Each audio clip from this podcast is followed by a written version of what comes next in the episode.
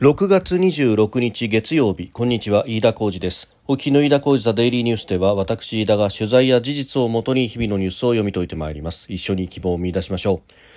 今日取り上げるニュースまずは週末に起こったいわゆるプリゴジンの乱、えー、ロシアの民間軍事会社ワグネルが武装反乱を起こした後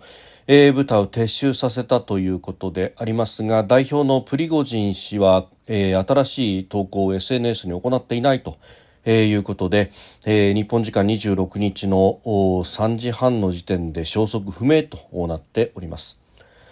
それから日銀があ15、16日に開いた金融政策決定会合の発言内容をまとめた主な意見を公表いたしました。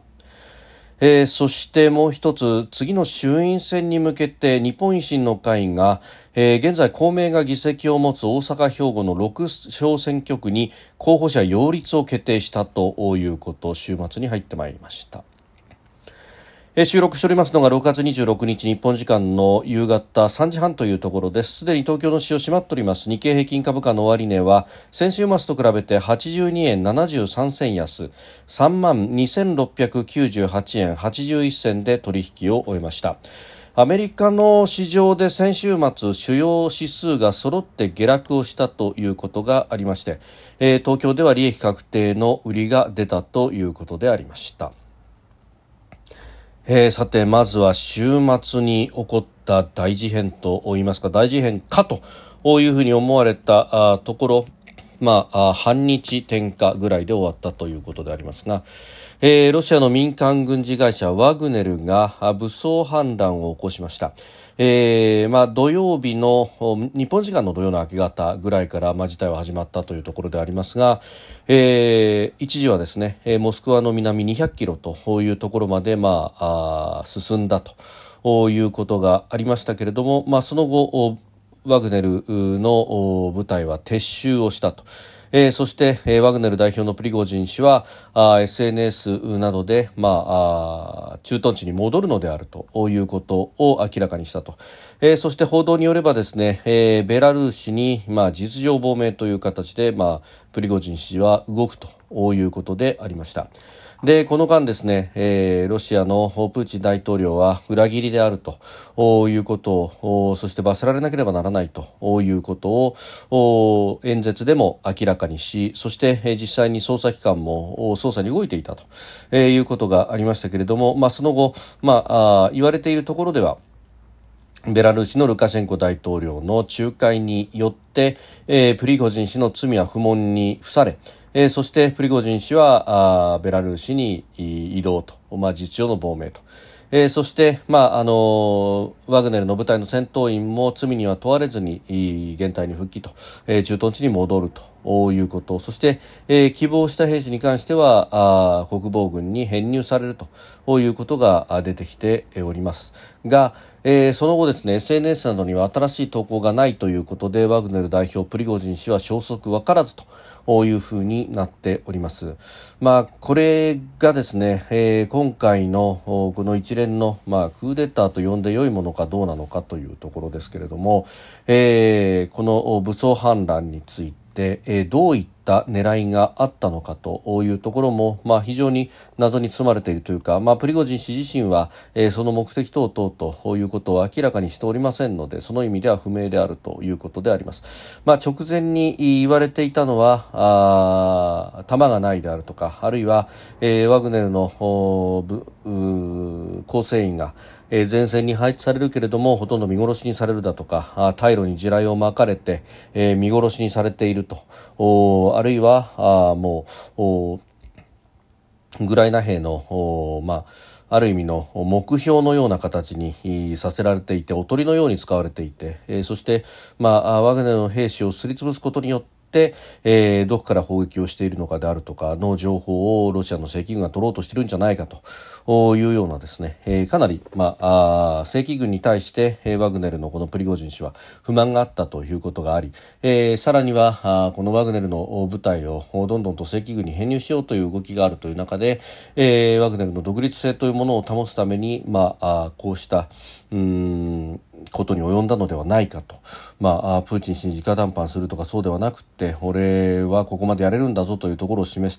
ということだったのかということですが、まあ、ただこれも今のところはまだ霧に包まれているというような状況であります。まあ、国防省との確執を深めて武装反乱というのが、まあ、今言われている線ではあるというところであります。で、え他方ですね、まあ、こうしたことがロシア国内で起こるということになると、まあ、今実際際に、え侵略を受けそして戦っているというのはウクライナでありますからウクライナ側から何がしかの、え支援等々があったのではないかということも言われますが、まあ、あもちろんウクライナがもしやっていたとしても表で認めるわけはないんですけれども、えー、報道などを総合するとどうやらウクライナ側が動いたというようなものでもないと、まあ、あ例えばバフムトという町を落とすにあたってこのワグネルがですねまさに最前線で、えー、戦ってきた宿敵でもあるということでここに対してですねウクライナ側が、えー、アプローチをするということになると、まあ、相当アクロバットな形になるとももちろんですねウクライナの情報機関というものも非常に情報戦に長けているということは言われておりますけれどもしかしながらあ、まあ、接触をしそして、えー、短期のうちにですね、えー、プリゴジン氏をこうして寝返らすだけのことをやったというのは今のところはなさそうだというふうに言われております。まあ、あそうなるとプリゴジン氏の構成ということになりますが、まあ、いずれにせよですね、まあ、あの後方で、えー、今あ兵隊たちは前線に行ってしまっているので、えー、その分進軍がしやすかったのではないかということも言われますけれども、えー、他方ですね、えー、ロシアの戦闘機や航空機が、えー、手当たり次第落とされてそして何十人という正規軍の兵士が亡くなっているということもあるようでありますので、まあ、全く抵抗なくですねあるいは内通者がいて、えー、スルスルと部隊がモスクワ近郊まで上がっていったというわけではないでしょうけれども、えー、ただその手薄な部分というものが、まあ、ある意味可視化されたとおプリゴジン氏自身もですね、えー、あれよあれよという間にモスクワに近づいてしまってどうしようというようなところがあったのではないかということを指摘する専門家の方もいらっしゃるぐらいであります。まあ、それだけにですねまあ、あこういったそのプーチン体制の弱さみたいなものが見えてしまった以上、えー、今後このロシア国内で何が起こるかというところ何が起こっても不思議ではないというところであります。で、まあ、こうした反乱軍というものがありそして、えー、それがですね、えー、目的を成就せずに失敗に終わったということになると、まあ、統制の規律という面から見てもきちんとした初段というものをしなければ、えー、逆逆にトップの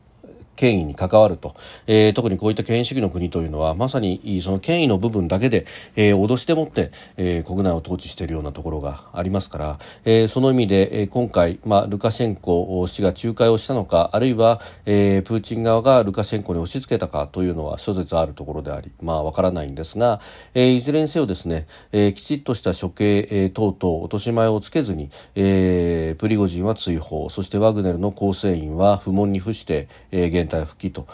いうことになってくると、まあ、今後のこの軍の指揮であるとかえー、指揮つまり戦う気持ちの部分ですね、えー、であるとか、まあ、あるいは統制という面でも影を落としそうだということが、まあ、専門家から指摘されているところであります。まあ、あこの辺りで、えーまあ、現場の士気が下がったところが、えー、ウクライナとの戦争において、えー、どういったあ作用になるのかというのは読み切れないところがあります。で一方正規軍に関しては今のところはそのショイグ・ゲラシモフというトップ2人が、えー、そのままなんじゃないかと言われております。ここの処遇についてもまあ諸説あるので、えー、今のところはまだ、えー、様子を見ておかなくてはいけないでしょうけれどもまあ、このままあショイグ・ゲラシモフが、えー、続くということであればまあ、あ戦闘の仕方であるとかも含めて、まあ、変わらずということになっていくでしょうし、まあ、ここが変わるということになると、まあ、少なからず衝撃が、えー、ロシア軍側にはあ走るのではないかというところであります。えー、それからですね、日本銀行が今日、今月の半ば、6月15日、16日に開いた金融政策決定会合の発言内容をまとめました。主な意見を公表をしたということであります。まあ、これ、公表したのはですね、今日の午前中であるということであります。で、まあ、それについてですね、え各社が、まあ、見出しを立てて報じているというところでありますが、まあ、これはですね、あの、報道を見るというよりも、まず、日銀のホームページに、まあ、A4 でペラで5枚ほどの主な意見というのが出ておりますので、まあ、まずはこれにざっと目を通して置いていただくと非常にこれから申し上げることが分かりやすいなというふうに思います。まあ、今日の8時50分にですねすでに公表されていてで同じ時間にホームページにも上がっているということですので、まあ、報道に先んじてですねマーケットの関係者はすでに原文を読んでいるという人も多いんですけれどもただ、えー、この時間はあ会社等々仕事の動いている時間でありますから、まあ、報道で初めて知るという方も、まあ、たくさんいるかもしれません。でそうすると、まあ、一番最初に目につくのは見出しでありましてそして中まで読まずに見出しだけ見てですねああこういうニュースかというふうに判断される方も多いと思うんですけれども、まあ、今回のですねこの金融政策決定会合主な意見、えー、非常に見出しにスピンがかかっていて気持ちが悪いなというのが正直なところであります。えー、見出しだけをざっと申し上げますと日本経済新聞日銀長短金利操作見直し検討すべき6月会合意見、えー、それからあ共同通信えー、日銀金利操作早期見直し検討会合で一部委員が意見。あれ？一部委員が意見？ちょっと違いますね。えー、それからですね産経新聞はあ日銀会合で一部委員が意見、えー、金利操作早期見直し検討。あれ？一部委員が意見ですか？と。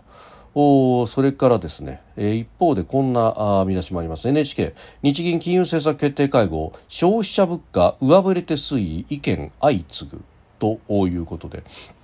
見出しだけ見ると一体何が議論されていたのかっていうのはですね、まあ、その読むあるいは触れるメディアによって、えー、だいぶ違うなという感じになります、えー、ちなみにですねこれあの日本のメディアだけの話ではなくて例えばブルームバーグもですね、えー、まあ、日本人記者が書いてますけれども、えー、YCC イールドカーブコントロールのコスト大きい早期見直し検討日銀主な意見ということで、まあ、これに関してはですね、えー、同じような見出しを立てております。で問題はこれが、まあ、主主な意見という形で出てきておりますんで、えー、誰のどういった発言であったかということは明らかになっておりません。で、えー、かつこの意見にどのぐらいの人たちが同調していたのか等々というのもまあわからないというところではあるんですけれども、まあ、なので、えー、発言も純不動の形でですね、まあ、意見が並べられているというのがこのペーパーであります。で、えー、例えばですねこの日経であるとかえ、あるいは共同産経というところ、まあ、これあえてですね、えー、政治的な立場の全く異なるメディアを抽出しておりますが、えー、早期見直し検討というのがあいっぱい出てきたんだなと、まあ、例えば日経の見出しを見るとですねあ見直しを検討すべきって結構みんな言ってたのかなというふうに思います。で、えー、共同や産経も見てもですね一部意見委員が意見というふうになってますんであじゃあまああのー中でも、まあ、何人かの人がそういった意見を言ったのかなというふうにも思いますが、えー、これ、えー、金融政策運営に関する意見というのが、まあ、あの大きな第2パラグラフで、えー、出てきているんですけれどもこの並んでいるのを見るとですね、まあ、例えば現在の金融緩和を継続することが適当である、えー、それからあ他にもですね金融緩和を継続することで、まあ、予約を閉じた日本経済の変化の目を金融緩和を継続することで大切に育てていくべきであると、えー、それからあ現在の金融緩和の継続を通じてこうした賃上げのモメンタムを支え続けることが重要である。という意見であるとかですね、えー、それからあえー、中小企業の多くは価格転嫁継続や輸出拡大等により賃上げや投資の意欲を高めつつありこれに水を差すような政策修正は時期尚早である。えー、他にも物価の先行きの不確実性は高まっているが中期的な下方リスクは依然大きいと考えられる。副作用に留意しつつ金融緩和を続けることが適切である。というふうにですね今上から順に並べただけなんですけれどもこれだけを見るとですねあれどっちかっていうとこれ主な意見は緩和の継続を言ってる人が多いんじゃないのと、まあ、もちろん読み込んでいくとですね、えー、金融緩和の見直しを検討すべきだというようなことが書いてあるところもあるんですけれども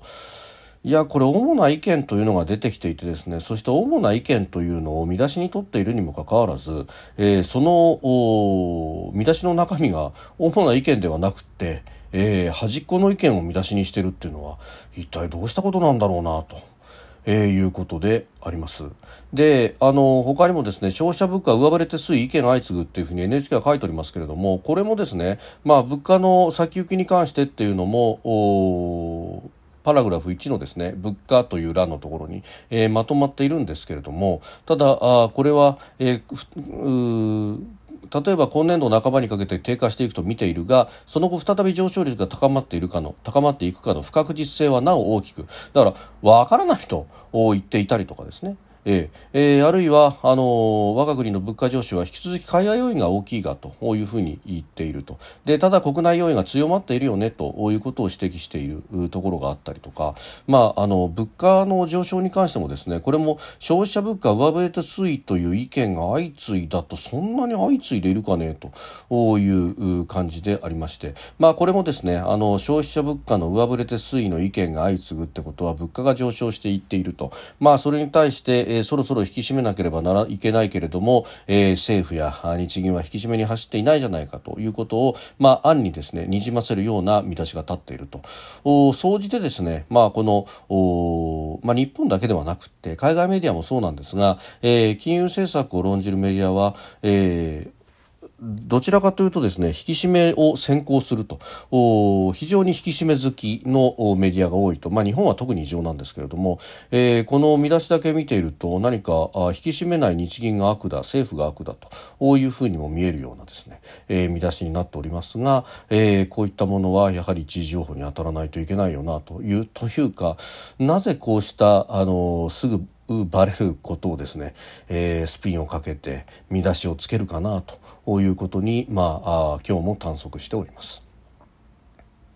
えー、それからあ次の衆議院選挙に向けて日本維新の会がえー、現在公明党が議席を持つ大阪兵庫6小選挙区に候補者擁立を決定したと、まあ、昨日この決定がありました。で今日大阪維新の会の吉村代表はまともな野党を作るには非常に厳しい選挙になると思うが巨大与党である自公に立ち向かうことが必要ということを話したということであります。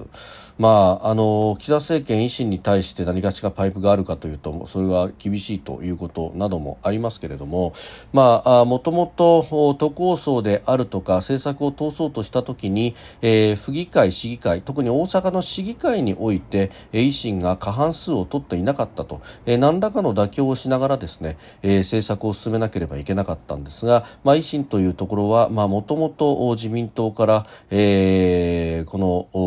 の支給的な体制が我慢ならんということで出た人たちが、まあ、集まって、えー、できた政党でもあったんで自民党とここで手を組むわけにもなかなかあいかないいかないと、まあ、今までの経緯があるんで、え大阪の自民党と維新は手を組むということは考えられないと、え一方で、まあ、政策だとかイデオロギーの面で、え共産党や立憲民主党なかなか手を握ることはできないと。いうと、まあ、公明党と手を組むと。いうのが、まあ、非常に合理的であったということ。そして公明党も、まあ、あ都構想の住民投票の発議までは認めましょうと、まあ、住民投票になった時にはおのおのの主張に従って活動する。するけれどもということであったので、まあ、維新としてはあ住民投票まで持っていくためにというところで、まあ、公明党と手を結ぶということが合理的であったと、まあ、ただあそれがあるので、えー、大阪あるいは兵庫もともとは維新が強いんで出せば勝つかもしれないよねというふうに言われていた選挙区を、まあ、あえて維新が候補を立てなかったということがあったわけでありますが、まあ、これが先の統一地方選で、えー、市議、府議両方とも維新はマジョリティを取ったということがありますので、まあ、あそして、えー、都構想も当面はあこれをまあ、棚上げにするというか、えー、少し間を空けて、まあ、今はあ特に大阪万博に集中しようじゃないかというようなこともあるので、まあ、そうなると、えー、大阪万博より前に次の選挙をやってくると、えー、そこにおいてですね、えー、少しでも議席を増やしてまずは野党第一統を目指すというのが、まあ、維新のやり方と考え方というようなところだろうとと思います。まあ、一方で、えー、公明党においてもこの関西というのは非常に大きな地盤ともともと国会議員を一番最初に出したのは大阪あ関西だというふうなことも言われておりますし上昇関西なんていうね、えー、言葉もあったりしますんで、まあ、あこの辺りが、えー、今後どうなっていくのか、まあもうね、えー、維新としてはあ別に党の機関で決定したことなんだから、えー、公明党と話し合うようなもんでもないと。こういうふうに言っていますけれども、まあ、こういったことが出てくると、うん、やっぱり秋に選挙があるのか、それに向けていろいろ動いてるのかというようなことにもなってまいります。飯田浩司はデイリーニュース月曜から金曜までの夕方から夜にかけてポッドキャストで配信しております。番組ニュースに関してご意見感想飯田 TDN アットマーク Gmail.com までお送りください。飯田浩司はデイリーニュースまた明日もぜひお聞きください。飯田浩司でした。